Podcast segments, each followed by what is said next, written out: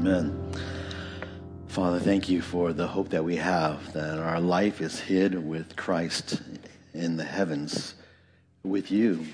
Thank you for this hope that you give us, uh, anchor of our soul, and because Christ is there as our forerunner, the author and perfecter of our faith. Thank you, Lord, for this salvation, these gospel truths, the promises that we have of salvation and one day in being with you in glory. We look forward to that day. We even uh, pray that uh, you would continue to fill our hearts with these truths, continue to cause us to grow in our, our love and appreciation for the gospel and for Christ and for the hope we have. We pray that you would encourage your people now as we open up your book. Speak to us, give us our food, nourish us through uh, these truths. And Lord, help us to grow in our understanding and, and clarity of sight into your final word, your Son, Jesus Christ. In his name we pray. Amen. Please be seated, brothers and sisters. And uh, if you have your Bibles, take them and turn with me again to uh, the book of Hebrews. This morning we're going to look at Hebrews chapter 7. I'm going to finish up Hebrews 7 today, Hebrews 7, 11 through 28. And so it's a pretty long section, and uh, it's uh, just so rich in detail. Uh, we have all, um, we're going to be almost flying through it though.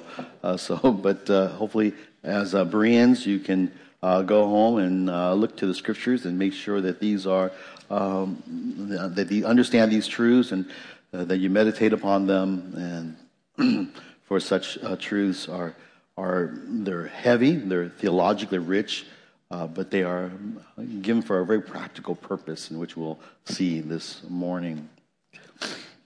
So hopefully you're there. Hebrews chapter 7, verse 11 through 28 is where we're going to be.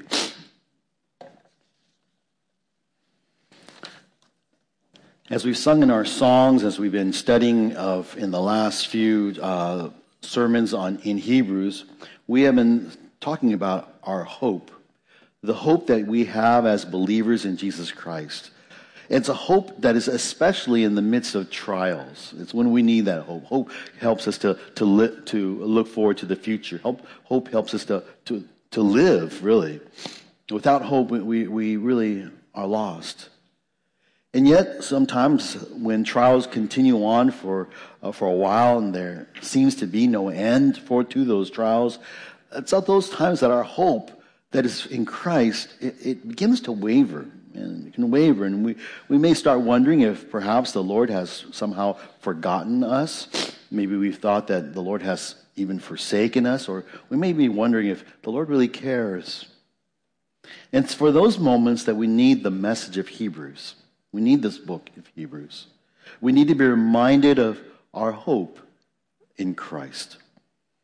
Back in chapter 6, verse 19 and 20 of the Hebrews, we had read how the author of Hebrews reminded them of the recipients of this hope.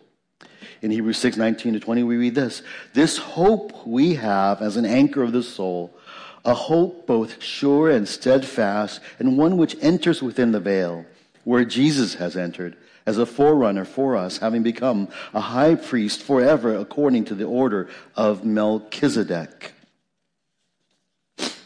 The readers then of Hebrews and the readers now of Hebrews are reminded of how in Christ we have a sure and steadfast hope, an anchor of our souls, because Jesus has entered into God's very presence. He's gone beyond the veil, having become a high priest forever according to the order of Melchizedek. That is what the scriptures teach us. Jesus is a high priest according to the order of Melchizedek. There's that phrase that we've been repeating uh, over uh, for a while now. It's in this little theological truth that Jesus is a high priest according to the order of Melchizedek is why you and I have a hope that is forever. It's why we have a hope in the midst of trials that seem to have no end. In chapter 7, the author elaborates on how Jesus, as a priest according to the order of Melchizedek, makes him a better priest than even the Levitical priests. Jesus is better than any religious leader that you may turn to. He is better than the priests whom were elevated in the, in the eyes of all Jewish people. He is better than the prophets who spoke the word of God, who are greatly esteemed by the Jewish people. He is greater, better than the apostles and even the pastors' teachers. Last week in studying chapter 7, verse 1 to 10, we had observed two aspects of Melchizedek that made his priesthood, as well as Jesus' priesthood, whom Melchizedek is a type of, that we learned that the Melchizedek is greater than the Levitical priesthood. Today's passage really continues this similar argument how the Melchizedek priesthood, or really Jesus' priesthood, is greater than the Levitical priesthood. In it, we learn then the reason for why you and I ought to hold on to Jesus. Because we have a hope of G- in Christ, who is our great high priest, according to the order of Melchizedek. And so we're going to look at some theologically detailed sections, and we might not all catch all of it. Uh, sometimes, even as we study, you know, um, the author does say that you, we, we, sometimes we're not ready for it because we're kind of dull of hearing. We're not mature yet. Uh, but hopefully, as much as the Lord will encourage you and, and teach you this morning, that it will you will take one or two or three of these little uh, points and be encouraged in hope, holding on to your hope in Jesus Christ. As an outline today, we're going to look at seven points. Seven points. I haven't had one of these in a while. Seven further reasons that Jesus' priesthood, according to the order of Melchizedek, is greater than the Levitical priesthood. And the practical truth, of course, is that, and that's why we hold on to Jesus. Okay, that's why we hold on. So, seven further reasons that Jesus' priesthood, as according to the order of Melchizedek, is greater than the Levitical priesthood. And we're going to look at seven points. The first point that we see in this passage in chapter 7, verse 11 to 12, and particularly verse 11 to 12, is that we learn that the Levitical priesthood did not perfect. The Levitical priesthood did not perfect. Look at verse 11 of chapter 7 with me. Now, if perfection was through the Levitical priesthood, for on the basis of it the people received the law, what further need was there for another priest to arise according to the order of Melchizedek, and not be designated according to the order of Aaron? For when the priesthood is changed, of necessity there takes place a change of law also. Now, much of Hebrews, if you haven't been with us, is uh, it is uh, is completely uh, familiar to a people of Jewish background. For, for many, many of us who are not Jewish background, many of these things, as we read that, even as I read it the first time, I thought, wow, I'm not sure I completely grasp what this is talking about, even the significance of this. But the Levitical priesthood, of course, is was the religious leaders of their day. They're the they're the main religious, the primary religious. It's it's almost, and they esteem them as as much as well, maybe as much as you esteem me as a pastor of of this church. Something that you would say, well, every church needs pastors, and there's other pastors and elders of the church, and there's a certain level of esteem and honor you you recognize that God uses them in the church to encourage us in our faith. Well, the priests had that role in, in Israelite uh, history. They were the religious leaders. They were the ones from this Levitical priesthood were those who came the scribes. These were the ones who taught them the word of God. These were the ones who carried out the law for them. Their whole religious life was, was facilitated through these priests and especially the high priest. And though these priests were so vital in their religious worship, for the Jewish believers or for the Jewish uh, uh, people, the Levitical priesthood did not, or really never, perfected anyone. It never brought anyone to perfection. Now, what does this word perfection mean? It means to basically put someone in the position where, in which he can come or stand before God. It gets them in that place where they have a, they have a, that, that state where they have an access to God because of a right relationship with Him. That they can approach Him because the, He is holy and we are unholy. And so to, be perfect, to arrive at perfection is to be in that place where you have a right relationship that allows you to access Him. Now, the Levitical priesthood, with all its rituals and sacrifices and rules, could not bring anyone to perfection. No one, because of the priesthood, could ever actually access God's presence. At best, the Levitical priesthood pointed to the need for another greater priesthood. That, of course, would be of, of Jesus, a priest according to the order of Melchizedek. Another priest was needed because of the inadequacy of the Levitical priesthood to bring people to perfection. Even as we look at these verses, there's another thing that we observe in this text is that there's this relationship between the law and the Levitical priesthood. And There's a kind of a um, interchangeableness between the law and the Levitical priesthood. The law, we understand, is in the laws where we find the rules and commandments of God that establish the priesthood. But at the same time, here, as we, as the author mentions, it's on the basis of this law of, or of the priesthood that people receive the law. These priests were the ones who were responsible to teach them the law or to help them carry out the law. Without the priests, they couldn't offer the sacrifice rituals necessary for the fulfillment of the law that would bring about the promise of forgiveness or blessings from God. So the law and the Levitical priesthood are, inter- are in, kind of entwined, as we see. And such that with the new priesthood would come a new law, or rather, we sometimes call it a new covenant. Chapter uh, 8, verse 7 says, For if the first covenant had been faultless, there would have been no occasion sought for a second. That's why God, even in the Old Testament, even in the midst of so much of the, of the, carrying out of the Old Covenant, talks about a new covenant where He would write His law on their hearts. He would forgive them of their sins. And it's, it's because Christ, uh, the Levitical priesthood did not perfect, but Christ's priesthood, Jesus' priesthood, does perfect, that along with this new priesthood, there comes a, a new law. That's why we no longer under the law of Moses, because we have a new priest in Jesus. And whereas the old covenant priesthood never perfected anyone so that they could have access to God, unrestricted access to God, the new covenant priest, Jesus, did. Hebrews 10:14 later on we'll say this, for by one offering he has perfected for all time those who are sanctified. We move on. So we learn that the Levitical priesthood did not perfect, but Jesus' priesthood did. Secondly, in verse 13 to 14, we see that the Levitical priesthood did not descend from Judah.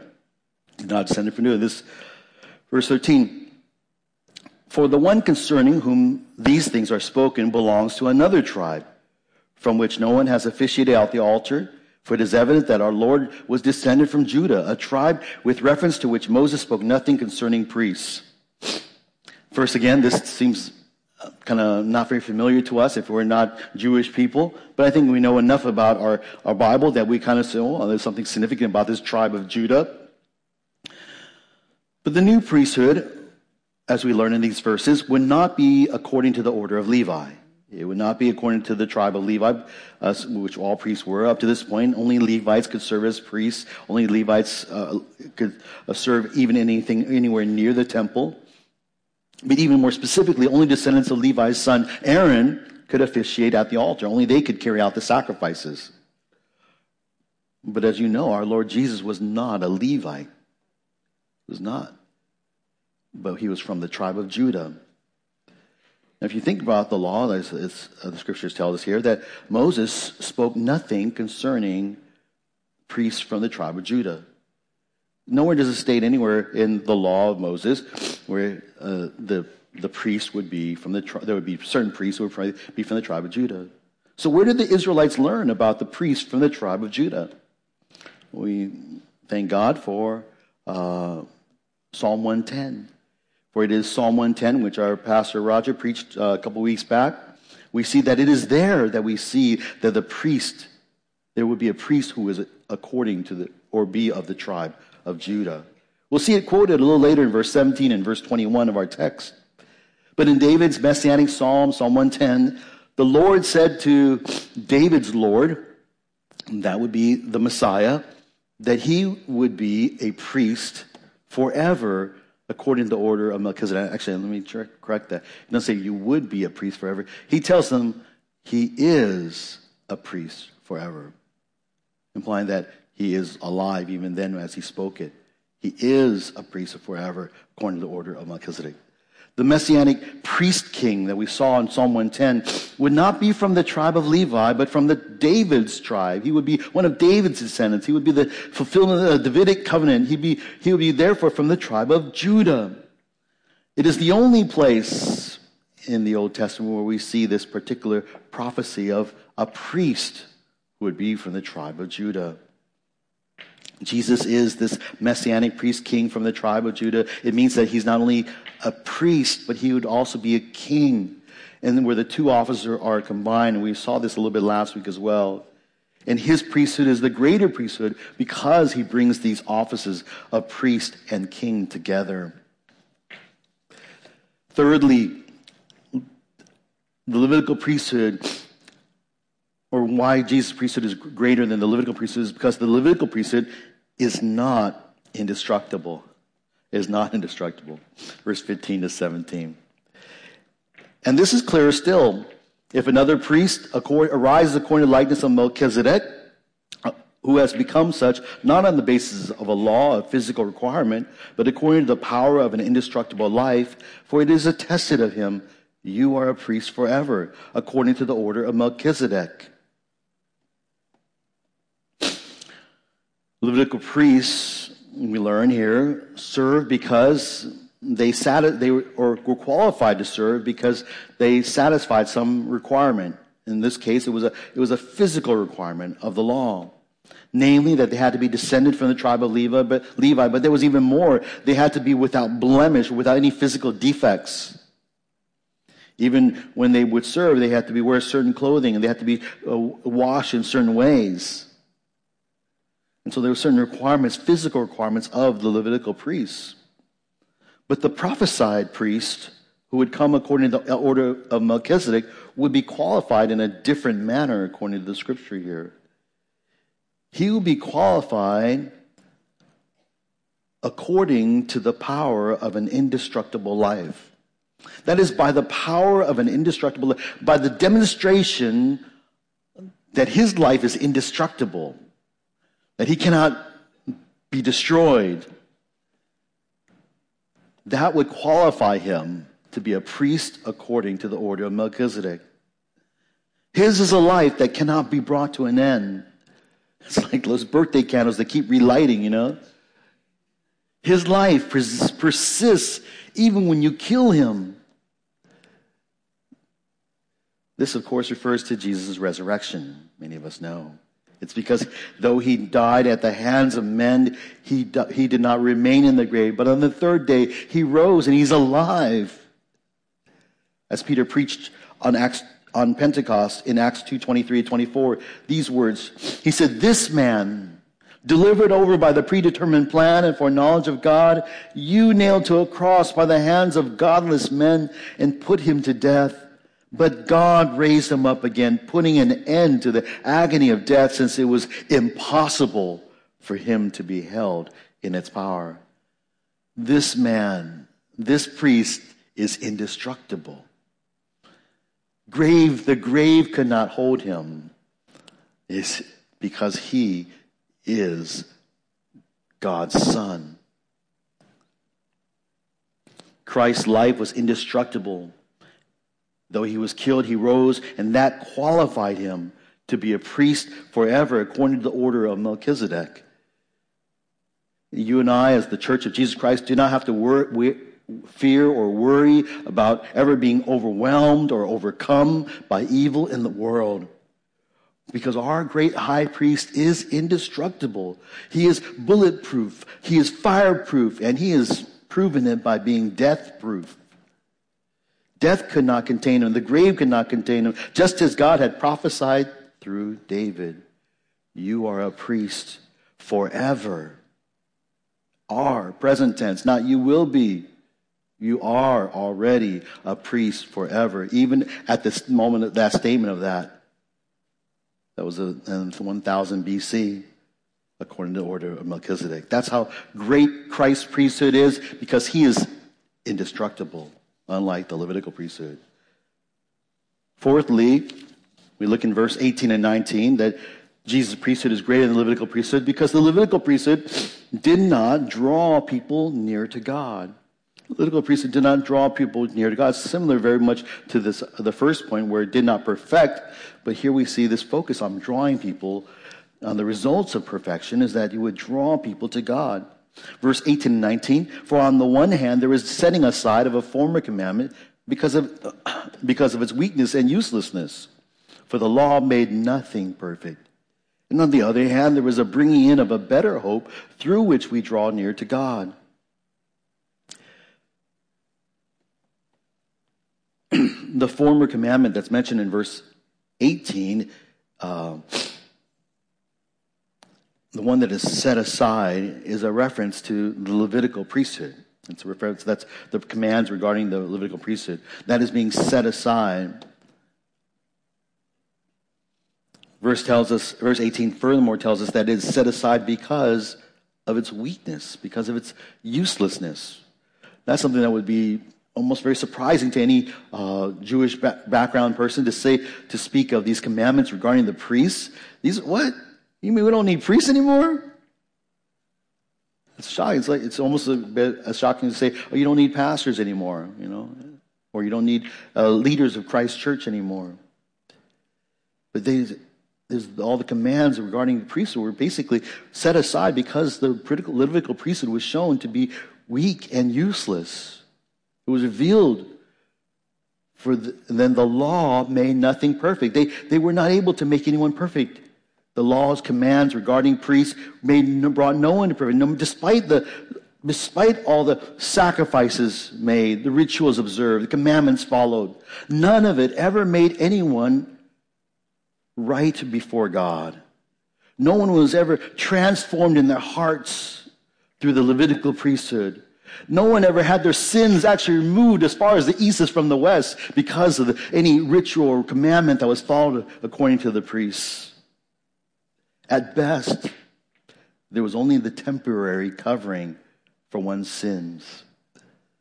The law had really the effect of showing to God's people their own sinfulness and how much they fall short. And though they offer sacrifices that temporarily cover their sins, they even then they could not access God. The sacrifices, especially those on the Day of Atonement, reminded Israel that they did not have access to God the, the holiest day of the year, Yom Kippur, the one day of the year where all of Israel gathers together to draw near to God, and everyone's waiting outside. Everyone. And only one person gets to go in. He alone goes into the holy, most holy place, the Holy of Holies. And before he does that, he has to put on the right garment. He has to cleanse himself. He has to offer sacrifices for his sins. Follow all the rules, and then he goes in and offers sins, sacrifices for the, his, for the people and himself. And that was the best that the law and the Levitical priesthood could bring so that the people could have access to God. That was the best it could do once a year. He was their God but in their sinfulness, they could not draw near to him. But Jesus, our high priest, brings a better hope for those who believe in him. His priesthood succeeded where the old priesthood failed. His death and resurrection perfected those who believe in him. He removed their sins from them as far as the east is from the west. He transformed their hearts so that they would have the spirit and the law God written in them. So in Jesus, believers can actually draw near to God. We have access to God the Father through the one who is seated at his right hand, Jesus, our Savior. We have free access to him because our priest is at the right hand of the Father. This new priest who is um, able to draw people near to God. We don't have to go through a priest. You don't have to go through a pastor to access God. We all, through faith in Jesus, have direct access to God the Father. And that's why later, earlier in Hebrews, the author wrote these, this word, for we do not have a high priest who cannot sympathize with our weaknesses, but one who has been tempted in all things as we are, yet without sin. And the significance of this, that we have such a high priest, there is therefore, verse 16, let us draw near with confidence to the throne of grace so that we may receive mercy and find grace to help in time of need. When we encounter various trials, brothers and sisters, when there seems to be no end, when this, we start asking how long, when our hope begins to waver, we must remember what kind of high priest we have. We have a high priest who saves us. And we, therefore, in him, we have confidence to the throne of grace where we can find mercy, we can find grace in our times of need. Fifthly, the Levitical priesthood is uh, Christ's priesthood is greater than Leviticus because because the Levitical priesthood was not accompanied by an oath. Verse 20 through 22, we read this. And inasmuch as it was not without an oath, for they indeed became priests without an oath, but he with an oath through the one who said to him, The Lord has sworn and will not change his mind. You are a priest forever. So much the more also Jesus has become the guarantee of a better covenant. This uh, idea of an oath is reintroduced here at this point. It, it sounds familiar to you because we read about it back in chapter 6, verse 13 to 18 of how God wanted to show that, that he was going to keep his promises to Abraham. And so with, not only did he promise to Abraham that he would keep his promise, but he did so by making an oath, by swearing that I swear to keep. And that was a common practice. It was a accommodation to human, to, uh, to the humans, uh, to Abraham, because that was how people made their promises back then. They would swear to something greater than themselves. But we see that with regards to the Levitical priesthood, when it was established, it was not accompanied by any oath. It was accompanied by, it was established by the word of God, no doubt. That's what the law does. And that, and that alone is sufficient. But with regard to the Melchizedek priesthood or Jesus' priesthood that was prophesied in Psalm 110, it was actually accompanied by an oath. The Lord has sworn and will not change his mind. Of course, it, he didn't, God did not need to swear. His promise is enough. But the fact that he swear, writes down that he swears and will not change his mind, makes an oath with it, it gives a sense that this is a, a certainty to human readers. And there's an oath. And the oath is that he would keep his promise, that he, the son, the, the messianic king, would be a priest forever.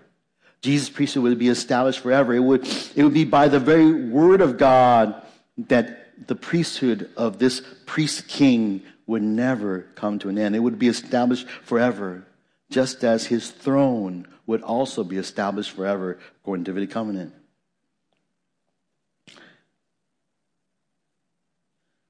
The fact that the Levitical priesthood was established without an oath, it seems to be, has an implication then that it would not always be around. But the fact that the Jesus priesthood is established was accompanied by an oath would give the sense then that it would always be around. It would never come to an end. The Levitical priesthood, though given by God, established for a time, would only serve for a limited period of time in the history of the, God's people. And then when it, it would come to an end, when the new priesthood would come in, and that would be, of course, the priesthood of Jesus.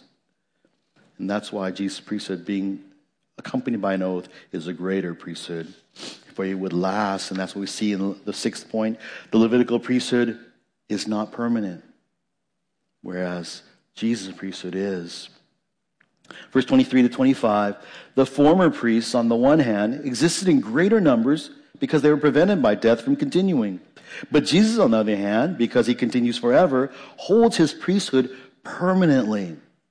Therefore, he is able also to save forever those who draw near to God through him, since he always lives to make intercession for them. The Levitical priests, we read here, were numerous. There was plenty of them. There was a lot of them. They had a greater numbers than the single priesthood of Jesus. They were numerous because they all died. Their death, they would all face death, and then others would be needed to serve as priests. That was the, in order to fulfill the law. And yet, many of them were, would only serve for a period of time, and then they would be prevented from continuing because they would, as finite creatures, die. But Jesus, on the other hand, continues forever as a priest. He continues on because he, he is alive. He's risen from the grave.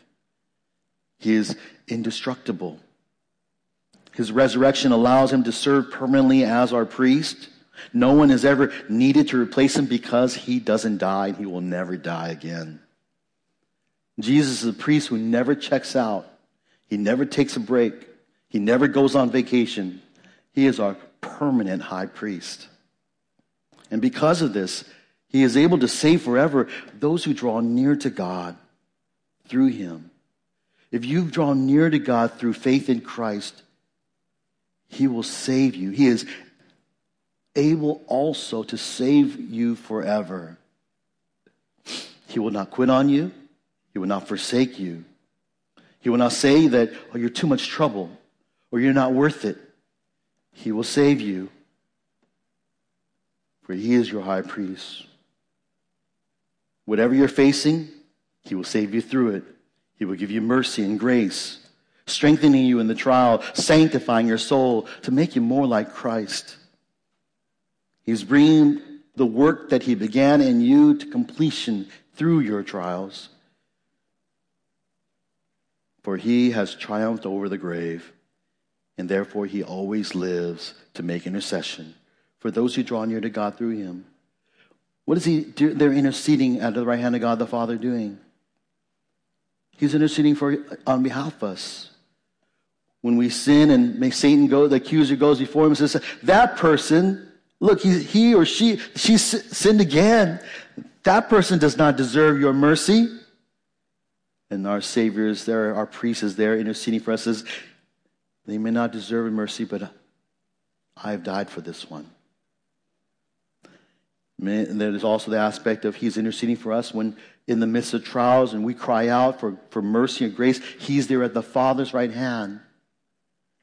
He's the Son of the King. He's the Son of the Heavenly Father. And through Him, we have access to the Heavenly Father. It's like, it's, it's better than knowing the president's son. Okay? It's, you have that kind of access because you know the Son of God, God's Son. And you can go to that Father anytime. His priesthood is permanent. Lastly and seventhly, we learn that the Levitical priesthood is not sinless. And Jesus' priesthood is sinless. Verse 26 through 28. For it was fitting for us to have such a high priest, holy, innocent, undefiled, separated from sinners, and exalted above the heavens, who does not need daily, like those high priests, to offer up sacrifices, first for his own sins and then for the sins of the people. Because this he did once for all when he offered up himself. For the law appoints men as high priests who are weak, but the word of the oath, which came after the law, appoints a son made perfect forever. Our high priest, as we learn here, is the sinless Son of God. And as that, he is holy, he's innocent, undefiled, separated from sinners, exalted above the heavens. It just completely describes one who is perfectly uh, uh, free of sin. There's, he is perfectly good and righteous. There's nothing wicked or evil about him. He is a good high priest. And you think about all the high priests in that day. Even by, and by this time, the priesthood became, it was a very political position uh, as well. And uh, even among the priests, the Levitical priests, they would jockey to try to become the next high priest. It was a, it was a position of power in uh, New Testament Jerusalem, uh, Israel. But our high priest, Jesus, is the sinless Son of God. He is above those kinds of things. In fact, he's, he took on human flesh in humility. He was in his humanity tempted in all ways that in all the ways that we are, yet he did not sin, and he was without sin. So in his priesthood, he never had to do what the Levitical priest had to do. It's not. It's, it's why he never has to do exactly what do because without ex- a single exception, the Levitical priests were all sinners. Every single one of them. There was no one ever who said, "Well, I don't have any sins, so I don't have to offer sins for myself before I offer sins, sacrifice for myself before I offer sacrifice to the people." And so, as the, those priests carried out their tasks, they would always have to offer up sacrifice for their own sins as well. And what's more, they always had to make the sacrifices daily. Daily is not because just because God commanded it, because daily they sinned. Daily they fell short. But Jesus, because he had no sin, never had to offer any sacrifice for himself. He only needed to offer a sacrifice for the people whom he's dying for. And thus he did by offering up himself.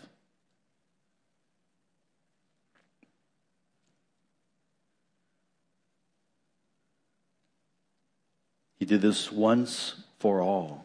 Only one time he needed to do it. He didn't have to do it daily because he was the sinless Son of God. His sacrifice, his single payment of his own life, was the infinite payment that covered all the sins of the world. Hebrews 10 11 to 12, we, we read this. Every priest, uh, later on we'll study this, stands daily ministering and offering time after time the same sacrifices, which can never take away sins. But he, having offered one sacrifice for sins for all time, sat down at the right hand of God. He was finished. Well, that picture, we just looked at that before earlier in the, in the book. Whenever Jesus, this picture of Jesus sitting down because his work's done. He doesn't have to do a single thing again. As we finish up in chapter 7, verse 28, summarize really all that has been said. The Levitical priesthood that is established by the law appoints high priests who are weak and sinful. But the Melchizedekian priesthood, Jesus' priesthood, which was established by an oath of God, appoints a high priest who is God's perfect son. And so, therefore, he only has to offer one sacrifice for all. And so, with that, we return to the introduction of Hebrews, even remembering that God has spoken his final word, his last and final word that we need for, to, for his, to, uh, to bring about his plan of salvation. His final word that is in his Son. And his Son, after accomplishing what he, uh, his work on the cross and raising, rising from the grave, is seated at the right hand of the majesty on high. He's seated. and That tells us all that we need. He's, he's done. Nothing more is needed to save us forever. This priest has done it all. He has done it all. He's much better than the Levitical priests or any person or any place or anything that we may ever be tempted to turn our thoughts upon. For we have Jesus, our great high priest, according to the order of Melchizedek.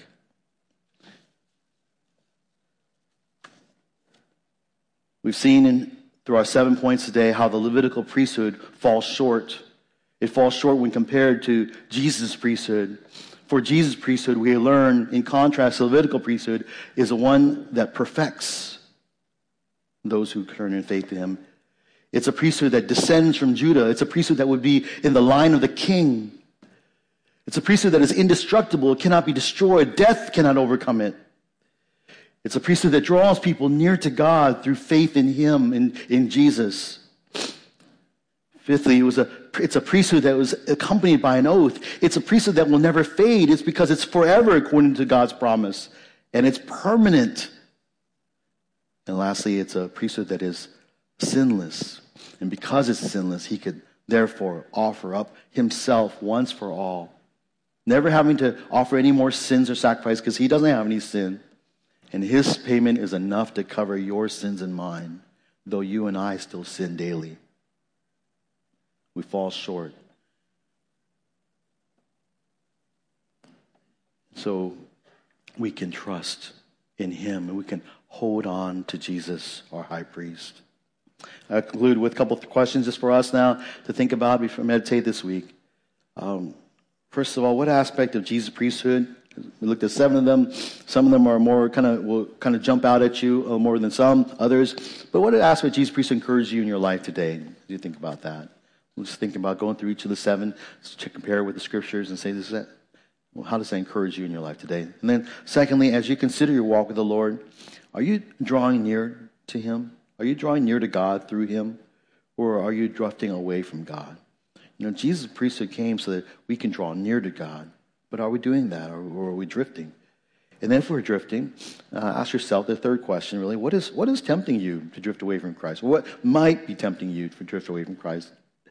And then consider again, always going back to looking to Jesus.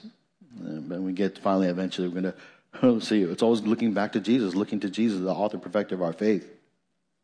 How does whatever that's tempting you away from Christ, consider again, look again at Christ, meditate upon who He is, and can, as hopefully as you compare Him to the Son, especially as in light of the Scriptures, encourage you to hold fast to Jesus.